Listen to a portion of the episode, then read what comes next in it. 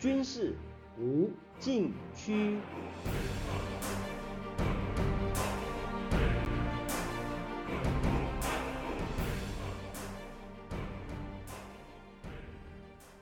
听众朋友们，大家好，您现在收听的是自由亚洲电台的军事无禁区栏目，我是栏目的主持人齐乐毅。今天谈中国的围棋战略。七月十三日，德国联邦政府首次提出中国战略。这一份六十四页的战略指导文件，封面印着一张围棋照片，寓意深长。背后传达的信息是：与中国打交道，就像下中国围棋一样的复杂和困难。围棋是中国的国粹，是琴棋书画四艺之一。中国古人经常把它视为兵法。东汉经学大师马融写了一篇《围棋赋》，是最早专门论述围棋的词赋。开篇第一句：略观围棋兮，法于用兵；三尺之局兮，为战斗场。意思是，纵观围棋的渊源可以追溯于国之用兵之道。三尺棋盘就是士兵的拼斗战场。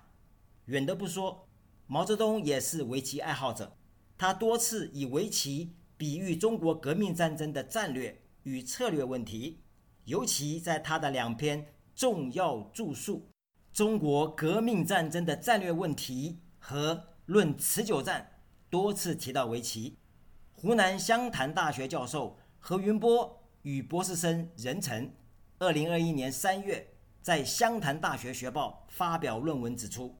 毛泽东曾经谈到围棋的起源，认为围棋一定是老祖宗认识到土地的重要性后，你搬一些黑石头围上自己的地盘，他搬一些白石头围上自己的地盘，开始争夺私有财产，后来演变成围棋。中共经过长征到了陕北，有了新的根据地。毛泽东在《中国革命战争的战略问题》中提到，中国是一个大国，东方不亮西方亮，黑了南方有北方，不愁没有回旋的余地。他还说，如果棋盘太小，没有足够的回旋余地，那么三十五计用完，第三十六计就用不上了。三十六计是走为上策，此计用不上，代表无处可走。毛的意思是说，中国之大，总有立足之处，不必执着于一地，三十六计不会用不上的。这是毛泽东在军事著述中首次提到围棋。中国就像大棋盘，中共的革命之路不能急于占领大城市，而是先在围棋的边角，也就是棋盘的边和角，比如陕北地区站稳脚跟，等条件成熟，伺机挺进中腹，也就是棋盘中间的部分，最后逐鹿中原。这是毛泽东面对中国革命形势而制定的围棋战略。进入抗战时期，毛泽东在延安提出论持久战，他认为对日抗战将经过战略防御、战略相持和战略反攻等三个阶段。中共一方面以游击战保存实力，另一面扩充地盘。毛泽东用围棋的做眼手法，派出大批干部到华北敌后地区组织群众开展游击战，强调要像下围棋一样做几个眼，眼要做得活，做得好，以便和敌人长期作战。做眼就是建立根据地。做眼在八路军的作战谋划与实施中得到充分贯彻。何云波与任晨在论文中指出，八路军总司令朱德把毛泽东的战略思想形容为围棋战。一二九师师长刘伯承也说，一二九师的任务就是把毛主席的围棋战略具体化。八路军、新四军向敌后推进，与日军形成包围与反包围，你中有我，我中有你，犬牙交错的战争态势，如同下围棋。毛泽东还关注一个更大的棋盘，就是中国抗日需要和国际反法西斯阵营形成统一战线。他说，国际的条件使得中国在战争中并不孤立，这一点是历史上空前的。国际援助将是中国取得最后胜利不可缺少的重要条件。这和蒋介石期盼抗日战争与世界大战相结合的局面不谋而合。直到一九四一年底，太平洋战争爆发，中国成为同盟国的一员，抗战形势总体上开始转好。下面休息一下，马上回来。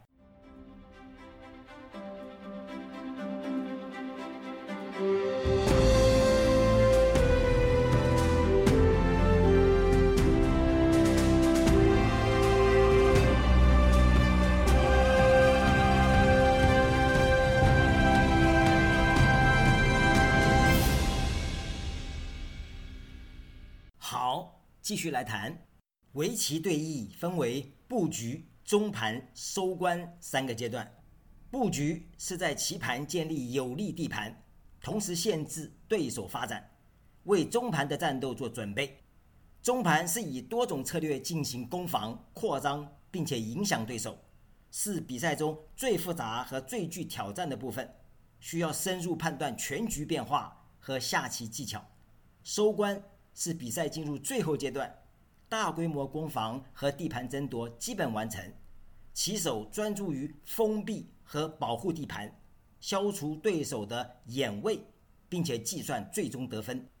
美国耶鲁大学社会学教授伯尔曼一九六九年出版一本著作《旷日持久的博弈：毛泽东革命战略的围棋解读》，内容分析毛泽东在陕北、抗日和解放战争的三个时期运用军事策略与围棋的关系。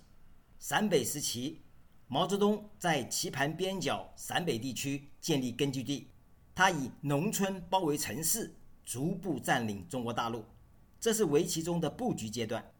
抗日时期，毛泽东的围棋战略进入持久战的中盘阶段，他以全局意识在敌后扩充根据地，达到保存和发展自己，并且配合国民政府正规作战而取得抗战胜利。解放战争时期是毛泽东大棋盘进入收官阶段，国共两党力量对比逐渐拉平。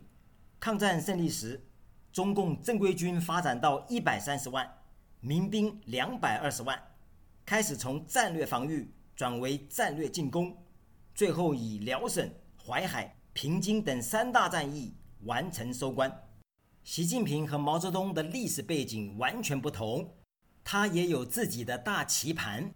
香港《明报》月刊二零一六年十二月号在一篇《习近平布下的现代围棋局》中指出，习近平大学毕业后曾经担任国防部长耿飚的秘书。耿飚喜欢下围棋，他要求身边所有工作人员都要学围棋，这样能够训练大局观。为此，习近平还找棋圣聂卫平学棋。聂卫平说，习近平很早就学会围棋规则，在讲话中经常提到如坐眼之类的围棋术语。据韩国中央日报报道，聂卫平受访时评点中日韩三国棋手的特点，韩国棋手下棋激烈，很有攻击性，日本棋手温和坚韧，中国棋手下的是势力围棋，重视平衡，目光看得较远。如果习近平学会围棋的精髓，他的大棋盘应该很有全局观，很有平衡感。习近平在强军、兴军的论述中提到，一带一路建设是统筹国家发展全局、加强对外战略运筹的一盘大棋，要把这盘棋走稳走好，必须提高海外安全保障能力，尤其海上战略通道更是关系中国经济和民生的命脉。但是这一方面存在明显短板，必须加紧补上去。习近平说，海军是最应该走出去，也是最适合走出去的战略力量，要坚定不移走向远海，拓展战略纵深，维护国家海外利益安全，营造有利的国际战略态势。其实走出去战略，江泽民早于一九九二年提出，对准非洲、中东、中亚、南美等发展中国家，组织有条件的国有企业打进这些地区，利用对方广大市场与丰富资源。当时考虑到西方可能从中阻扰，走得非常低调，强调闷声发大财。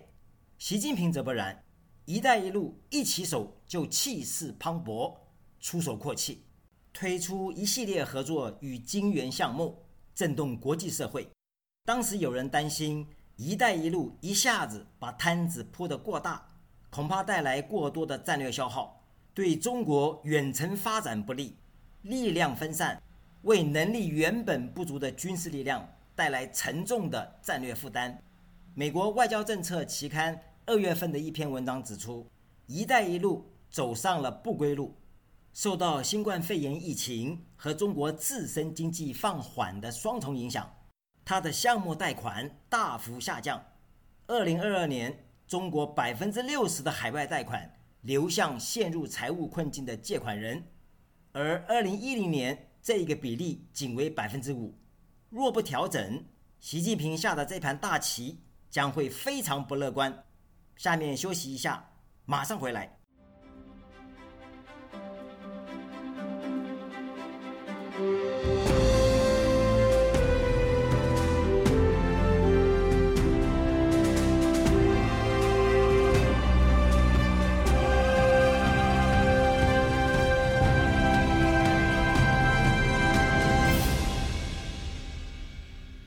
好，继续来谈。习近平的大棋盘有一项前人没有的特点，不断强调敢于斗争，善于斗争。这和邓小平的韬光养晦，江泽民的闷声发大财，胡锦涛的和谐世界形成强烈对比，其结果引起国际社会群起而为之，特别是激发美国的战略觉醒。美国及其盟友在世界范围内，尤其在印太地区，对中国形成自冷战以来规模声势最大的战略约制，或者说战略围堵。北京坚持的一中原则在美台两方几乎被掏空，应该说是习近平这盘大棋的最大战略失误。中国和德国外交关系向来友好，去年中德双边贸易额接近三千亿欧元，中国连续七年成为德国最重要的贸易伙伴。然而，德国联邦政府七月首次提出中国战略，对中国重新定位，指出中国正变得对内更加压制，对外更具有攻击性。德国对于中国试图影响以规则为基础的国际秩序表示担忧，对中国扩大与俄罗斯关系更是充满戒心与不信任。今后德国的经济政策以去风险为当务之急，德国不再希望在关键原材料和药品方面依赖中国，并且提醒高度依赖中国市场的德国企业今后将承担更多金融风险。政府也开始缩减国家对在中国进行大型投资的担保。在台湾议题方面，德国继续坚持一个中国政策，但是与台湾的良好关系仍有待扩大。台湾和中国之间的分歧只能通过和平方式和双方同意下解决。如果台海地区军事升级，将会影响德国和欧洲的利益。如今，德国政府与中国打交道的心态已经改变，就像下围棋一样的复杂和困难。围棋博弈本质上是一场持久战，激进主义不仅可能导致一场交战的失败，而且会将整个战局置于危险之中。围棋大师吴清源曾说，围棋是和谐的艺术，围棋在内部结构和双方对弈中都有一种审美力量上的平衡。与其说围棋是竞争和胜负，不如说围棋是和谐。敢于斗争，善于斗争只是大棋盘对弈中的一部分，如果带来群起而为之的局面，这中间肯定是出了大问题。听众朋友们，您现在收听的是自由亚洲电台的军事无禁区栏目，我是栏目的主持人齐乐意，谢谢大家收听，下次再会。